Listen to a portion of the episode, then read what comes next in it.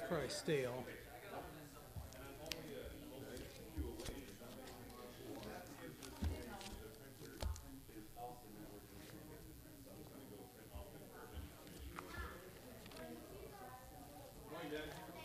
Hey, good morning. John 10.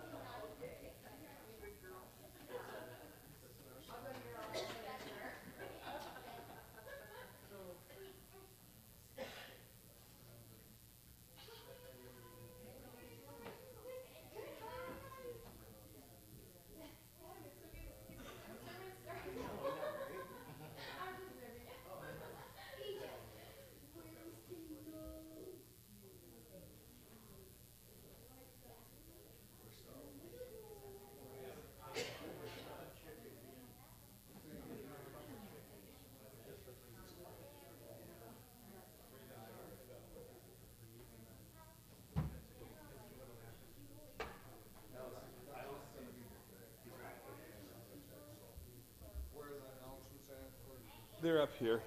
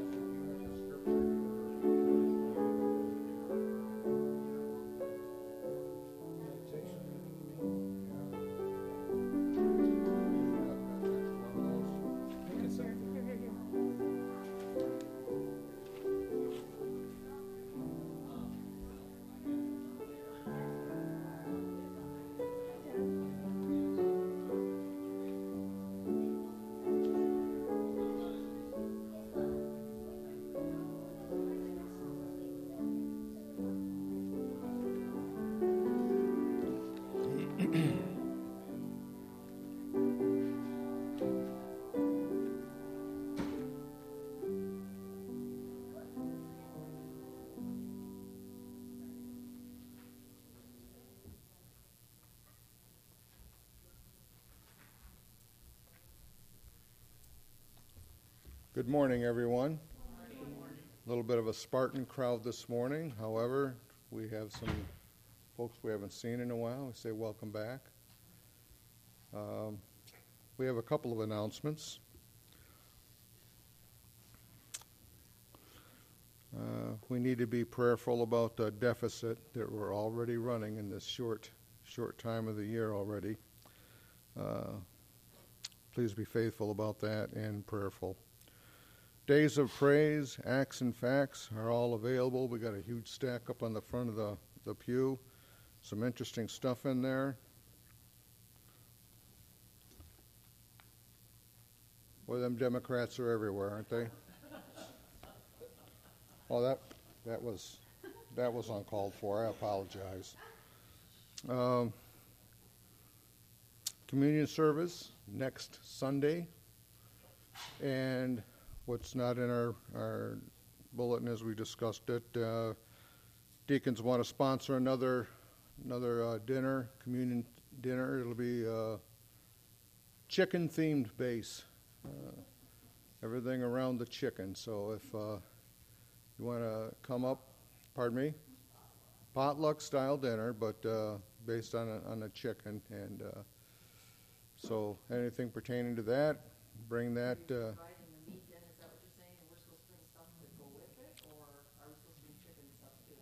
Well, uh, you can get with us through the week and uh, and uh, see what, what uh, we think you need to bring, and, uh, Why we, don't we bring the chicken, the, the deacons? all right, pastor wants the deacons to provide the chicken, we can do that, and then you guys provide all the goodies, Yeah, okay? that's a winner. Sides and desserts. Sides and desserts, Do you want okay. me to put a sign up sheet or something on the health store so we know what people are bringing? I mean, if it's not people, and I don't know, maybe. Uh, let's,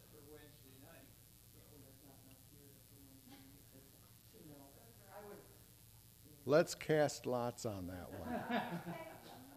Okay, see, see where it takes us. Could be interesting. Okay, we are Baptists after all. Okay, our scripture for meditation is taken from the book of Isaiah 51 verses 1 through 11.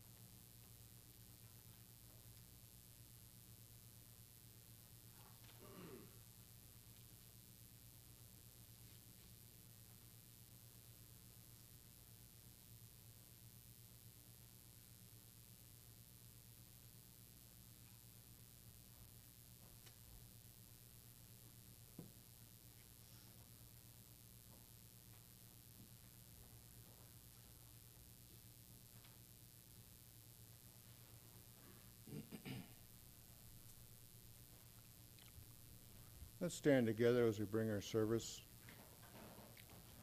an opening in prayer.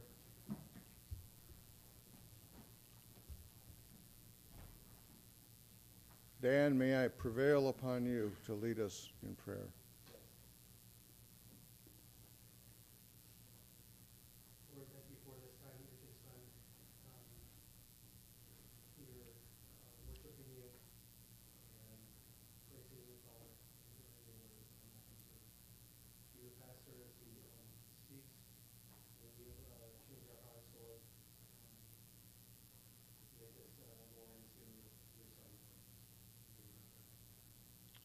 Please remain standing. You take your red hymnals this morning and turn to number 470, 470 in the red.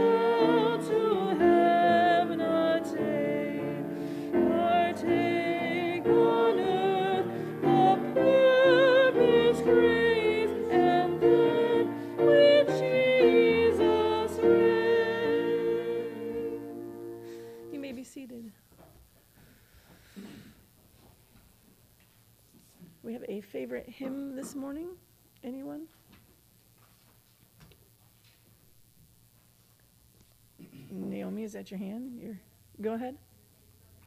It's okay. The solid rock. Is that in the? Uh, well, let's find one of them. we'll decide. the sol- is that in the red, Jared? It's in both.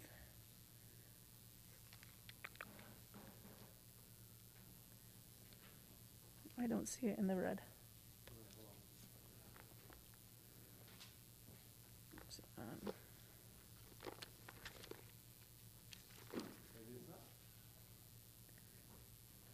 could be under a different. Four, four on the.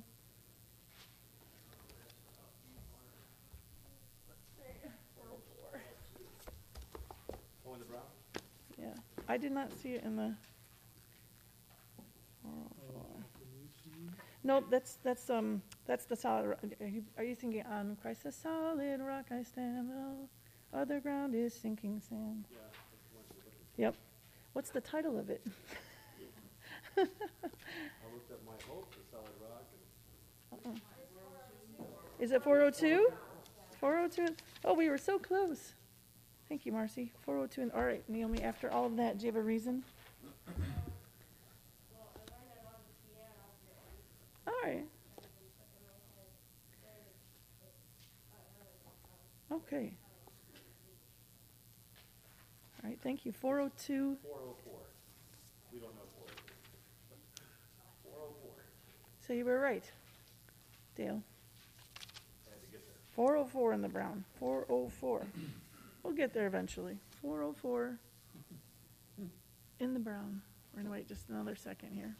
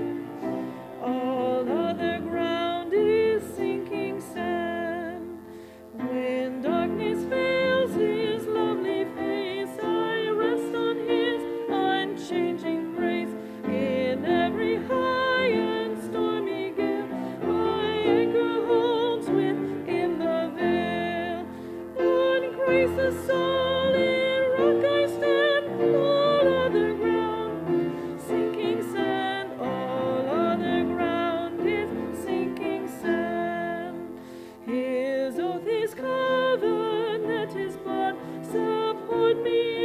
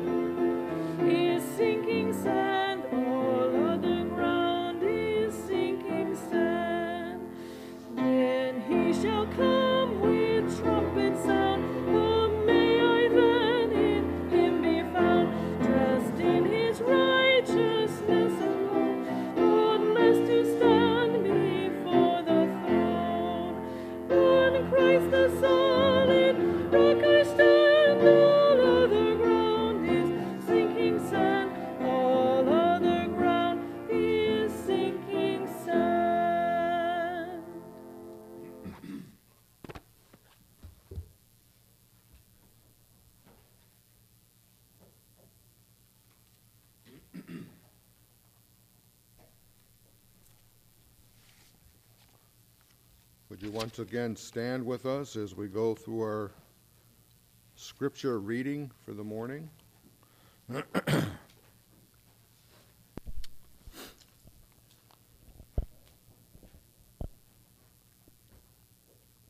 you ready?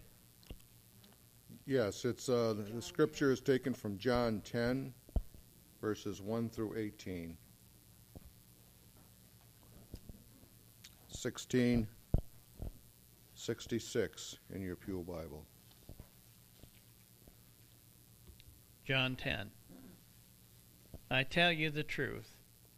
The man who does not enter the sheep pen by the gate, but climbs in by some other way, is a thief and a robber. The man who enters by the gate is the shepherd of his sheep. The watchman opens the gate for him, and the sheep listen to his voice. He calls his own sheep by name and leads them out. When he was brought out all uh, when he has brought out all of them, his sheep follow him because they know him. They know his voice, but they will never follow a stranger. In fact, they will run away from him because they do not recognize a stranger's voice. Jesus used this figure of speech, but they did not understand what he was telling them. Therefore, Jesus said again, I tell you the truth. I am the gate for the sheep. All who come, whoever come before me, were thieves and robbers, but the sheep did not listen to them. I am the gate. Whoever enters through me will be saved. He will come in and go out and find pasture. Verse 10 The thief comes only to steal and to kill and destroy. I have come that they might have life and have it to the full. Oh, 18? Okay, sorry. I am the good shepherd. The good shepherd lays down his life for the sheep. The hired hand is not the shepherd who owns the sheep. So when he sees the wolf coming, he abandons the sheep and runs away. When the wolf attacks the flock and scatters it, the man runs away because he is a hired hand and cares nothing for the sheep. I am the good shepherd. I know my sheep, and my sheep know me. Just as the Father knows me, and I know the Father, and I lay down my life for the sheep. I have other sheep which are not of this sheep pen. I must bring them also. They too will hear, uh, will listen to my voice, and there shall be one flock and one shepherd. The reason my Father loves me is that I lay down my life only to take it up again. Verse 18 No one takes it from me, but I lay it down of my own accord. I have authority to lay it down and authority to take it up again. Um, that's it. This command I received from my Father. May the Lord add his blessing to this holy and inspired scripture. You take your brown hymnal this time and turn to number 468. 468 in the brown.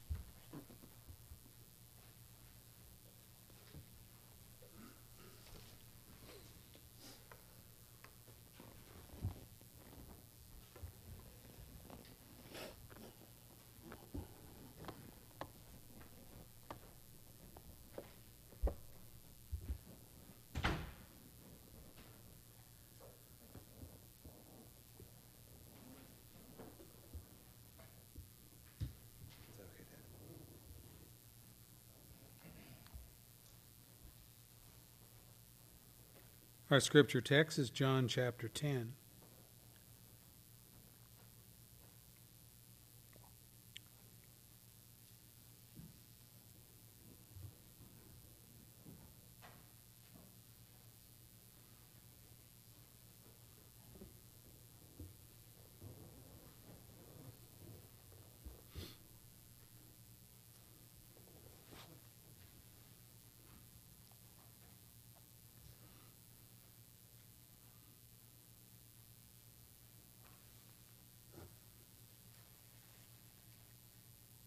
As we continue to work through this series on the Passion of Christ.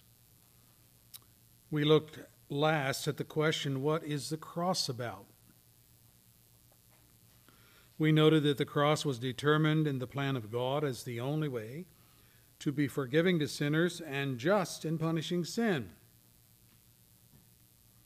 This he did in his Son, who, as the Lamb of God, placated God's just anger for sin and opened the way for God to be merciful to all whom Jesus represented on the cross. Now, today's study seeks to determine just who Christ represented on the cross. I mean, the question is asked was his death for all sinners who ever lived, past, present, future? Did Jesus stand in the place of judgment for every man, woman, and child in the world? Are all saved? Are all forgiven? Do all go to glory to be with God at death?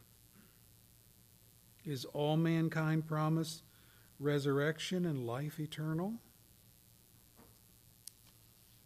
Even an elementary knowledge of the Bible's teaching indicates that not everyone is saved from the consequences of their sin.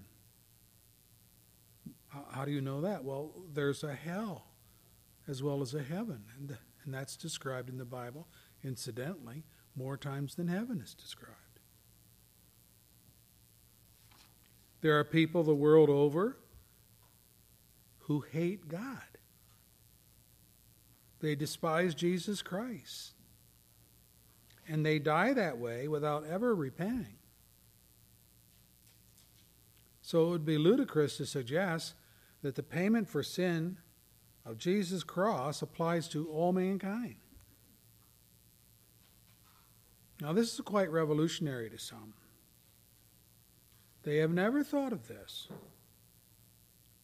They just assume that Jesus is the Savior of men, whether they want Him to be their Savior or not. They take it for granted that since God is a God of love, He would never send anyone to hell, at least not a good person. I mean, hell is reserved in their minds for murderers and rapists and child molesters and gangsters.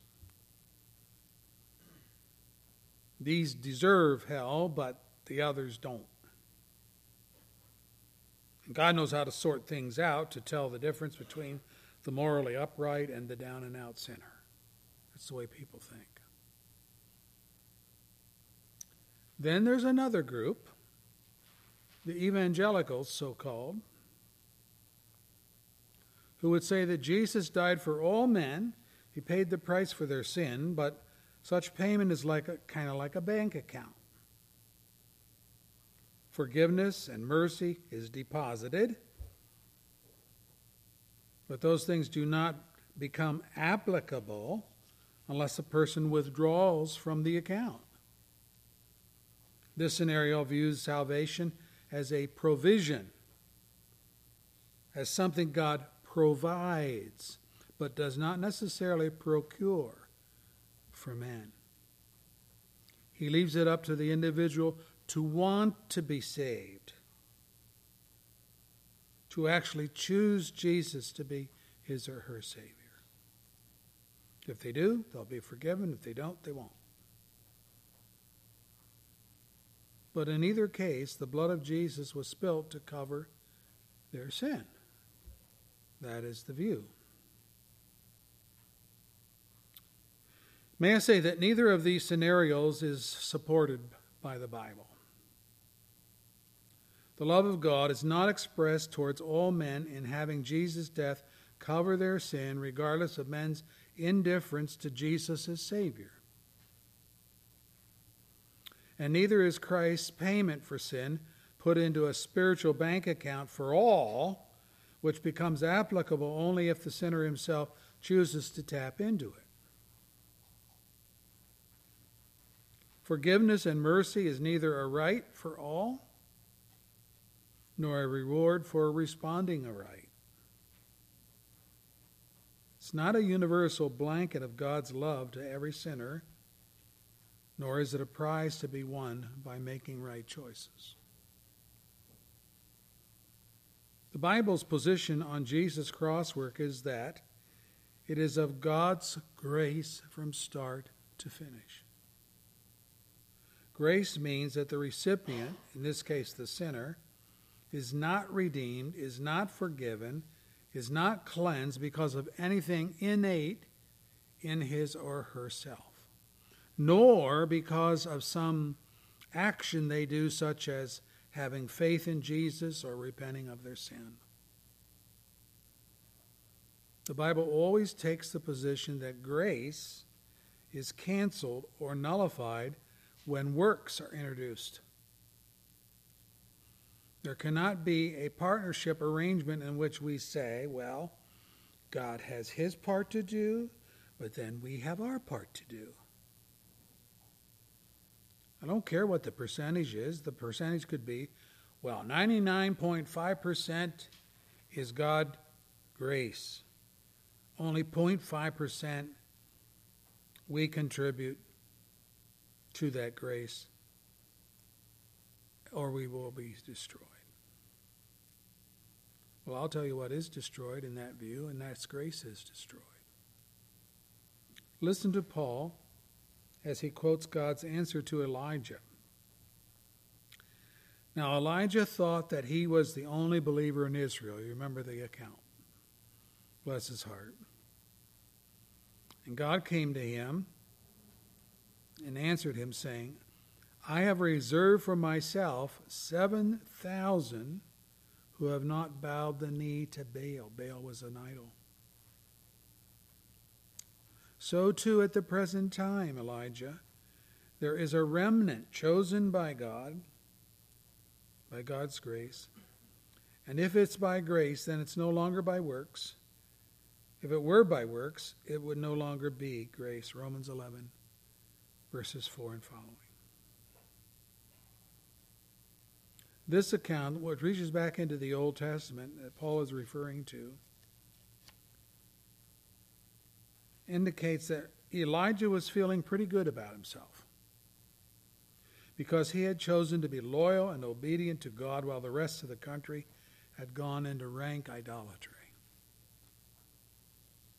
God had to bring him down a peg or two by showing him that fidelity to God had to do with God's choice, not Elijah's. And that contrary to Elijah's way of thinking, God had reserved a large number of believers for himself, a remnant chosen by grace, says Paul, verse 5. Since it was by grace, their fidelity had nothing to do with it. Rather, God had everything to do with it. This is extremely important. But you know, I would say that grace is a very hard concept for us to grasp because we live in a world, we live in a society in which almost all of the kudos of life, known as rewards for effort and work, that's how it comes for those that do well. We would be shocked if a stranger walked up to us and gave us a valuable gold and diamond ring for no apparent reason than he or she wanted to do it.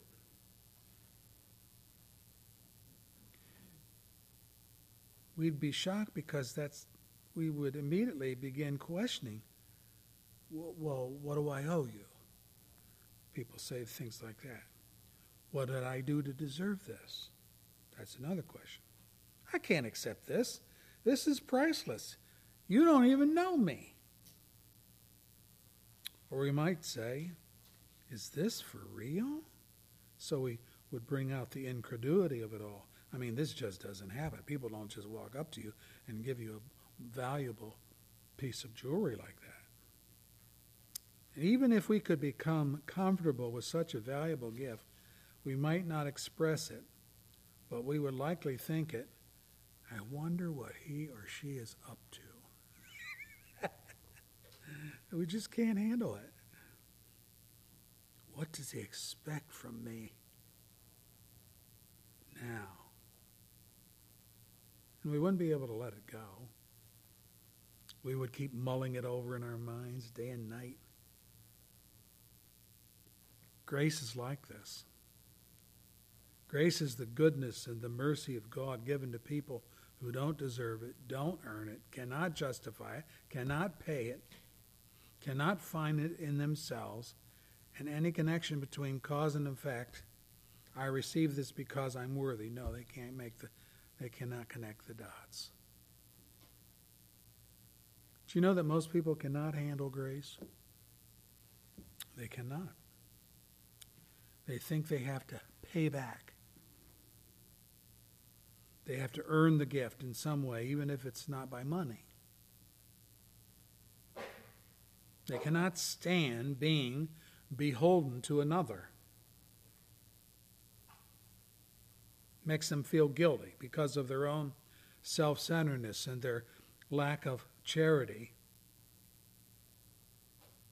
Well, you know, God isn't interested in your selfish introspection. He's gracious to whom He chooses, and only those who receive His grace are His chosen. It's His decision, not yours. So that brings us to the question for this morning, which is this For whom did Jesus die? It's an important question.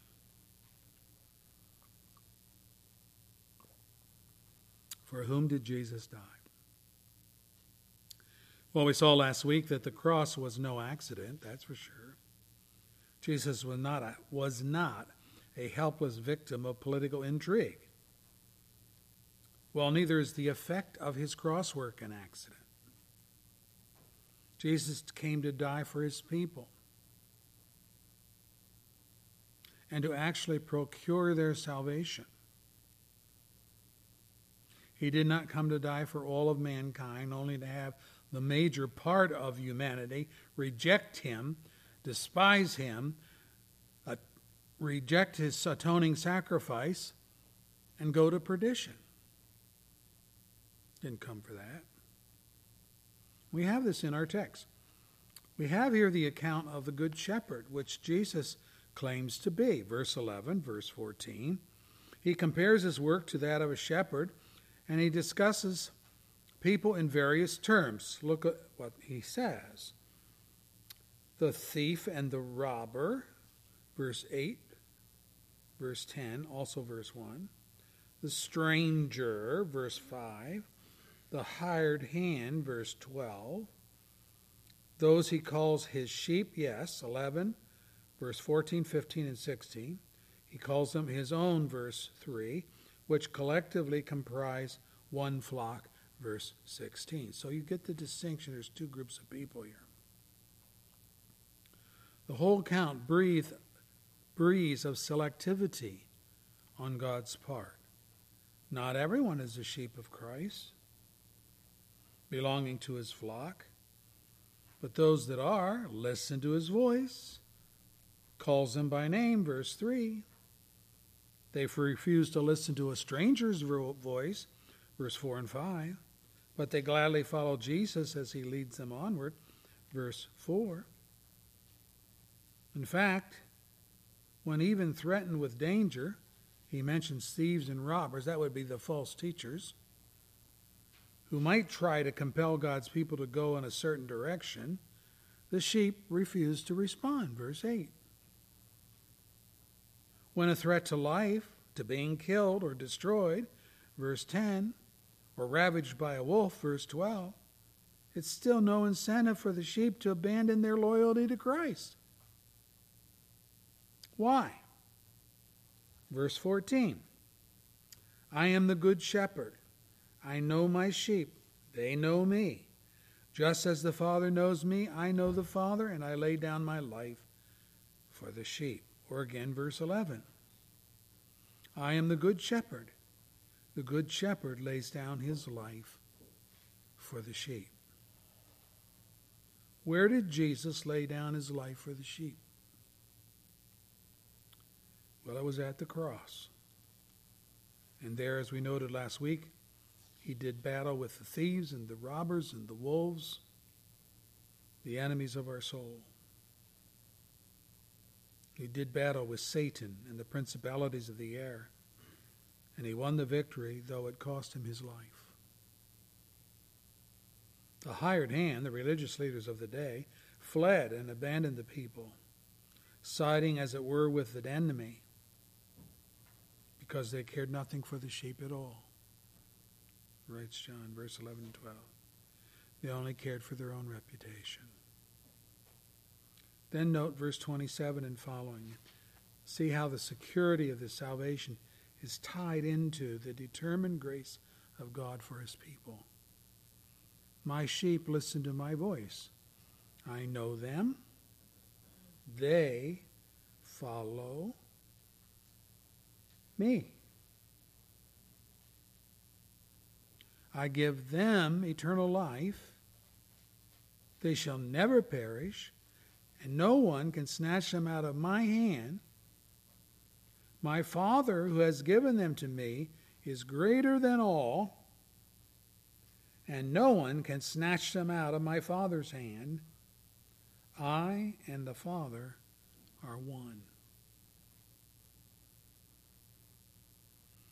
From the initial entrance into the fold to remaining in the fold, safe and secure, the Good Shepherd, Jesus Christ, does all that's necessary to see that all that the Father gives him are cleansed and forgiven and guaranteed life eternal. Brethren, it doesn't get any more secure than that. John makes this very pointed point. Look at verse 37 and following. All that the Father gives me will come to me. Oh. Whoever comes to me, I will never drive away. Okay. I have come down from heaven. There's his mission. I have come down from heaven not to do my will, but to do the will of him who sent me and this is the will of him who sent me, that I shall lose none of all that he has given me. Hallelujah. But raise them up at the last day. You know this little text? It's just packed with major truths that we would take to heart. First, there's the mission statement, verse 8. I have come down from heaven to do the will of him who sent me.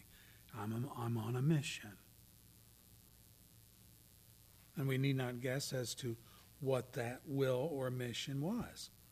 He goes on This is the will of him who sent me, that I shall lose none of all that he, God the Father, has given me. What does Jesus mean by not losing people? Well, redemption, as we noted last week, is the work of the cross. It is the payment to buy back what is in jeopardy of being lost. Sin has captured us, and sin holds us as prisoners, and you cannot free yourself, and I cannot free myself. The payment for sin is death. And if you make that payment, you will die and you will be lost forever. And may I say, as strongly as I can, there's no salvation in that. And so Jesus' mission statement is the equivalent of saying that he came to die for those the Father gives to him. He came to bring those people life. Verse 51. And there are many other scriptures which speak plainly of Jesus' mission the prophetic text of Isaiah 59, excuse me, 53, speaks of the suffering servant of God. And it reads, He was cut off, that would be killed. He was killed or cut off from the land of the living for the transgressions of my people. He was stricken. He didn't do anything wrong, but he was struck down for the transgressions of his people.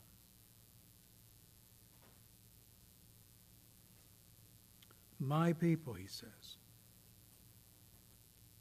In verse 12, it says, He bore the sins of many and made intercession for the transgressors. Or again, verse 11, By this knowledge, my righteous servant, Jesus, will justify many. He will bear, that is, pay for their iniquities. Many, not all.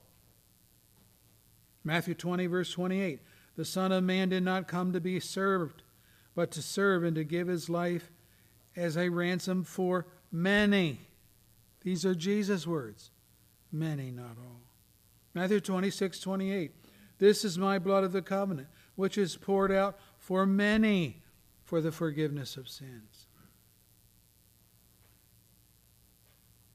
When Paul was about to enter into the new mission field of that wicked city, Corinth. Jesus told him in a vision, Acts 18, verse 10, I am with you, and no one is going to attack you or harm you, because I have many people in this city. Wow. So Paul would be harvesting God's people out of that general population. Hebrews 9:26 and following says, "He has appeared once for all at the end of the age to do away with sin by the sacrifice of himself. Just as man is destined to die once, so after that to face judgment. Even so Christ was sacrificed once to take away the sins of many people. And he will appear a second time not to bear sin, but to bring salvation to those who are waiting for him.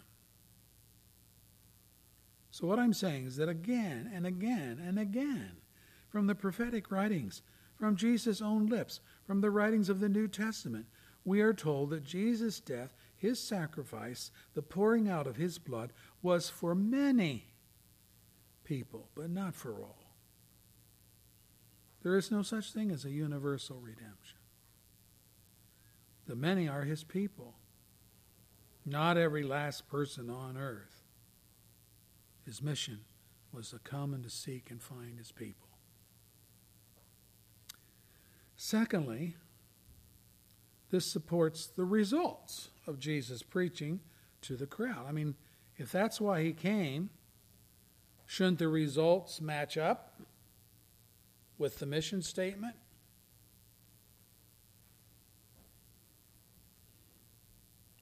Look at John 6, verse 35. I am the bread of life. He who comes to me will never hunger. He who believes in me will never be thirsty. But as I told you, you have seen me and still you do not believe. Think about this. This audience had the best preacher of the gospel who ever was. The best preacher who ever was, the Lord Himself. But His message did not convince them to trust in Him. Verse 41 says, Instead, the Jews began to grumble about Him. Grumble they can do, believe they can't. And Jesus it took, I mean, it was so bad that Jesus turned to them and said, Stop grumbling among yourselves. No one can come to me unless the Father who sent me draws him. John 6, verse 44. Why are you grumbling? You know, that's just a duplicate way of saying what he said in verse 37 All that the Father gives me will come to me, and in our text, John 10, verse 27 says, My sheep, They're the ones that listen to my voice. I know them, and they follow me.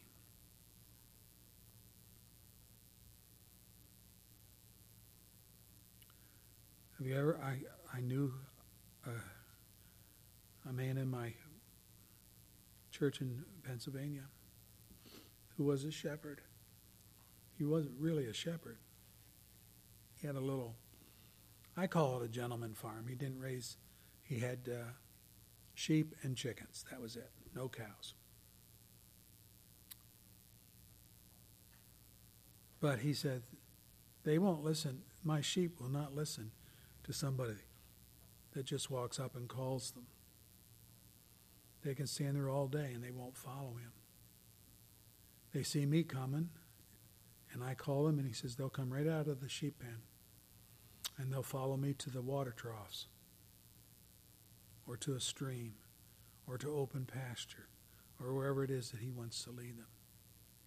And I thought, well, how realistic is that compared to what we're seeing in the scripture? My sheep follow me, and a stranger they won't listen to. So, isn't that what discerns a sheep? Are we sheep or are we goats? Are we following Christ and his voice or not? People do not come to God on their own free will. He draws them by the irresistible power of His Spirit. They don't enter God's grace because they're intellectually smarter than others and see this as a good thing to do. The shepherd calls his own sheep by name and leads them out. Verse 3. This is what we call in theology effectual calling, which touches the heart and not just the ears. People do not believe, they do not repent, they do not come to life. They come to life and then believe and repent. Life precedes believing and repenting. And that's exactly what John says in verse 65 of John 6. No one can come to me unless the Father what? Enables them. That's pretty clear, isn't it? This is why the results of Jesus' preaching were limited as they were. This is why the results of any gospel preaching are restricted. God isn't saving the world through the cross work of his Son, He's saving his people.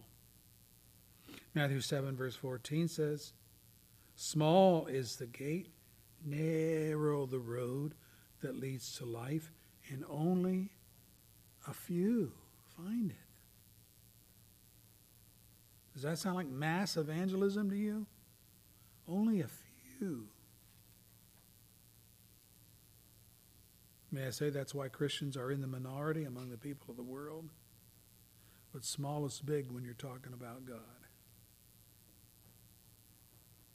God is in the small, is he not? And not only does John 6 give us Jesus' mission statement, but the results of his cross work. But it guarantees Jesus' ultimate success. His mission was to give his life a ransom for many. In dying on the cross, he actually paid the debt of his people. He drew them into the fold. Now, third, this is the will of him who sent me, that I shall lose none of all that he has given me, but raise them up at the last day. That's the success of the mission. How many people for whom Christ died will make it to heaven?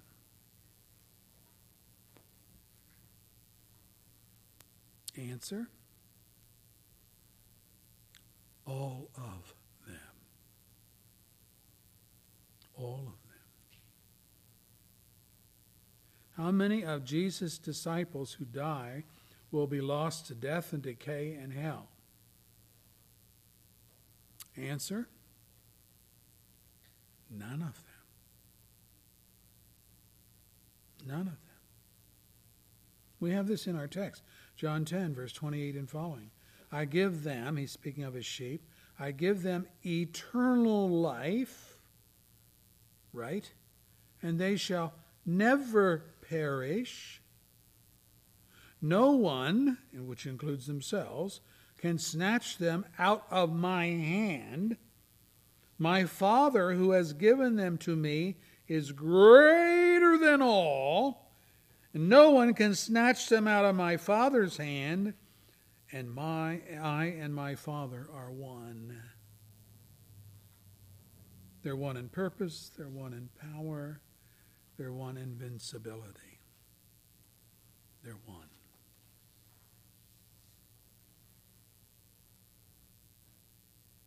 Do you know the only way you can have definitive, ironclad, irrevocable, assertive statements of assurance like this is because salvation from start to finish is solely dependent upon God and His grace, not the sinner and his decision. I wonder if our Arminian brethren have ever thought this through. They who make such to do about free will have built into their theology the very seeds for their ruin. If indeed a person is saved because of their choice of Jesus, if the faith was theirs to contribute to the equation, I've heard it said that way, with Jesus doing the dying and they doing the choosing the coming and then accepting and believing, they can deny and walk away tomorrow. What if they've ever thought that through?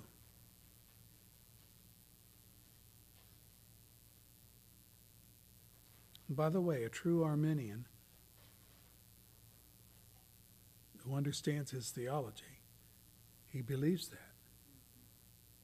He believes, wait a minute, I chose God, I chose Jesus, I had to have faith, it was me, me, me, so maybe in later life I'll become a reprobate and I'll choose not to have Jesus anymore in my life, and that's okay too. And that's why they believe in loss of salvation. At least they're consistent, right? I did the choosing, I did the believing, I did the coming. So I can unchoose and I can walk away anytime I want. That's consistent. It's consistently wrong, according to the scriptures. But they believe it with all their heart.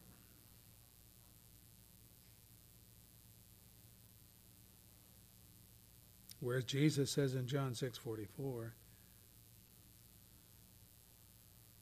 that no one can be snatched out of the Father's hands. Not even we can do that. So the truth of John 6 is Jesus' mission was to die for a definite people, his sheep, given to him by the Father and so the question arises, I'm sure it bothers all of us how do you and I know that we are one of the sheep for whom Christ died? John 6, verse 40. My Father's will is that everyone who looks to the Son and believes in him shall have eternal life, and I will raise him or her up at the last day.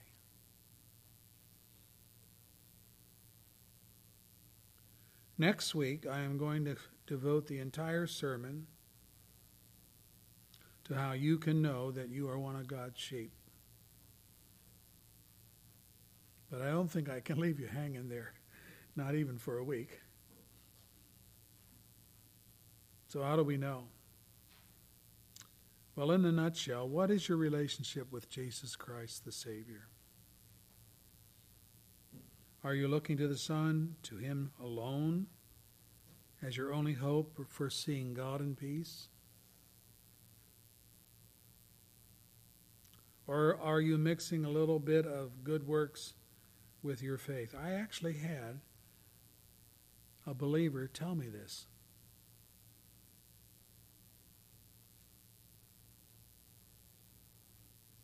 He said to me, Well, I think salvation is a little bit of works mixed in with a little bit of faith.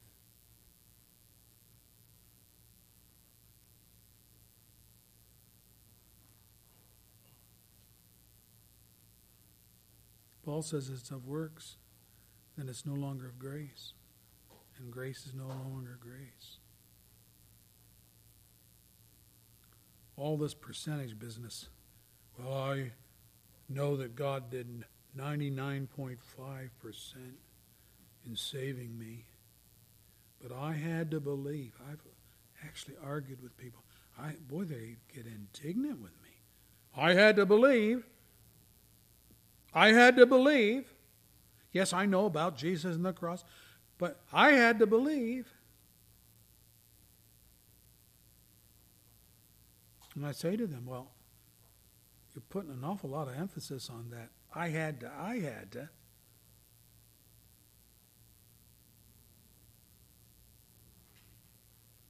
Sounds like works. Sounds like something you just had to do, and if you didn't do it, you don't got it. And Jesus didn't do it. And that's what Paul is talking about in Romans 9. Grace is no longer grace. How much work do we have to throw into the mix to spoil grace? That's a good question.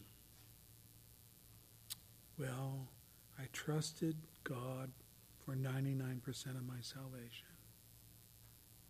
But I had to believe. Well, where'd you get the faith? Well, I had to have the faith. Now, we believe in faith, we do. But we believe what the Bible says about faith that saving faith is what? It's the gift of God, not of works, lest any man should boast. You know, I, I'm sure you've all heard the illustrations. Well, faith is like a chair. You know, I have faith that when I put my weight down on this stool, it's going to support my weight, not drop me to the floor. And that's what faith is in God. No, brethren, when I put my weight down on this stool, that's not faith. That's knowledge.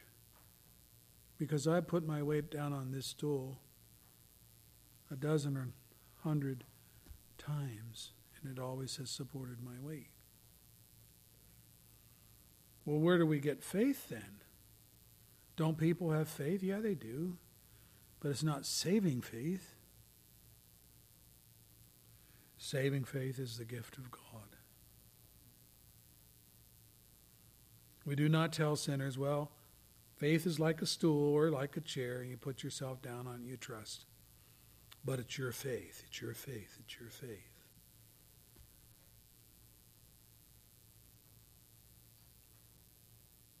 The Bible says the natural heart, the heart is the way God finds it in nature the way you are found in nature, the natural heart is in hostility towards God. Say, oh, oh, well, then I'm in trouble. Yes, you are.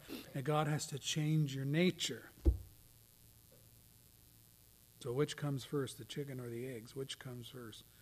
A change nature and faith, or human faith and then the change? Well, it's the latter. No, it's the former. God must change our heart. And as He changes our heart, we believe and we repent, and God gets the glory because He changed the heart. The Bible talks about this in Jeremiah, the new heart. Right?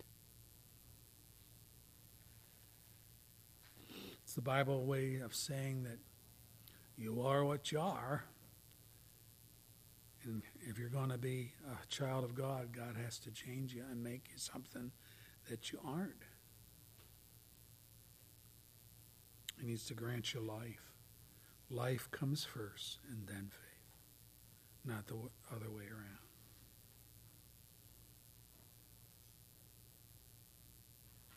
Do you believe in Jesus?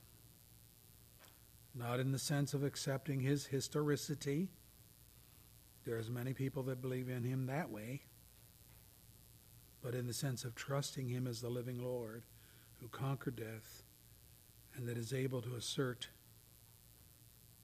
that He will raise you up in the last day. John 6, verse 40. He will give you eternal life, His gift. John 10, verse 27. If you can answer yes to these questions, you're among the sheep for whom Jesus died. Now, next week, I'm going to deal with feelings versus facts. Feelings versus facts, and many other issues when we talk about what about Jesus and me. Let's pray. Our Lord, we thank you for your word. I know this is humbling to us to realize that we're not so enabled as we think.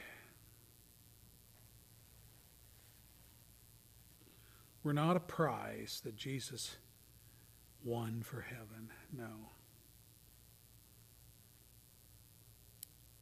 We're just wretched sinners that were scooped up by the grace of God, cleansed and forgiven, made part of his family. Help us to see that. We thank you for your abounding grace.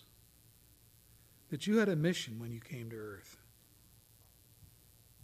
And that mission was to seek out your people among all of the population, draw them to yourself, forgive them and cleanse them, and incorporate them into your body, the church,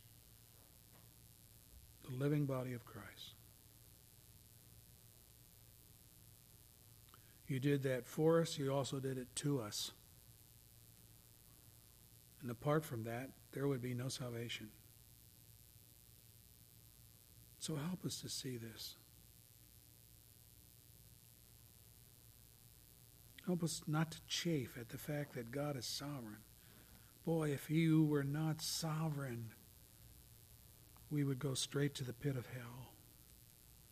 Someone has to be stronger than Satan and his wiles, his wickedness, his power to pull people into perdition. Someone has to be stronger than Satan.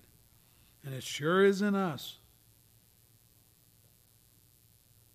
But you did battle with him on the cross and in the tomb. And you won. You were resurrected unto life, and he lost. Help us to see it, to love it, to appreciate it. And if there's someone here today that doesn't know Christ as Savior, they just think of him as a historic human being a nice guy, a good man. Help him to see his divinity. That we're all, like Paul says, we're all going to stand before the judgment seat of Christ to give an account to him for our life lived here on earth. And if we don't have his blood shed for us, covering us, forgiving us, cleansing us, how are we going to come away from that judgment seat? Well, we'll come, come away judged. That's what will happen. We'll come, come away condemned. But if the judge is our Savior too, wow, what a blessing. I know the judge, He's my Savior. Is my Savior going to send me to hell? Or is He going to rescue me? He's going to forgive me and rescue me as He has done. And we thank you for that in Jesus' name. Amen. Our closing hymn is from the Brown Hymnal. And it's 476.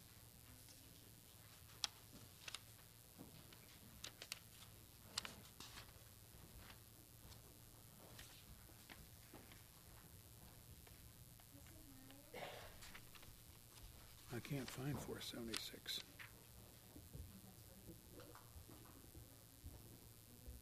It's in the red. It's 476. Oh, it's, I got the wrong hymnal. It's in Trinity.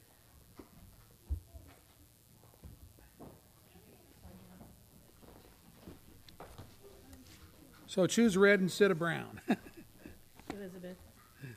Red, not brown.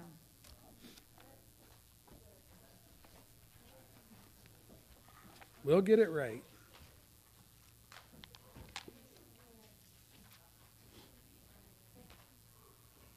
Let's stand.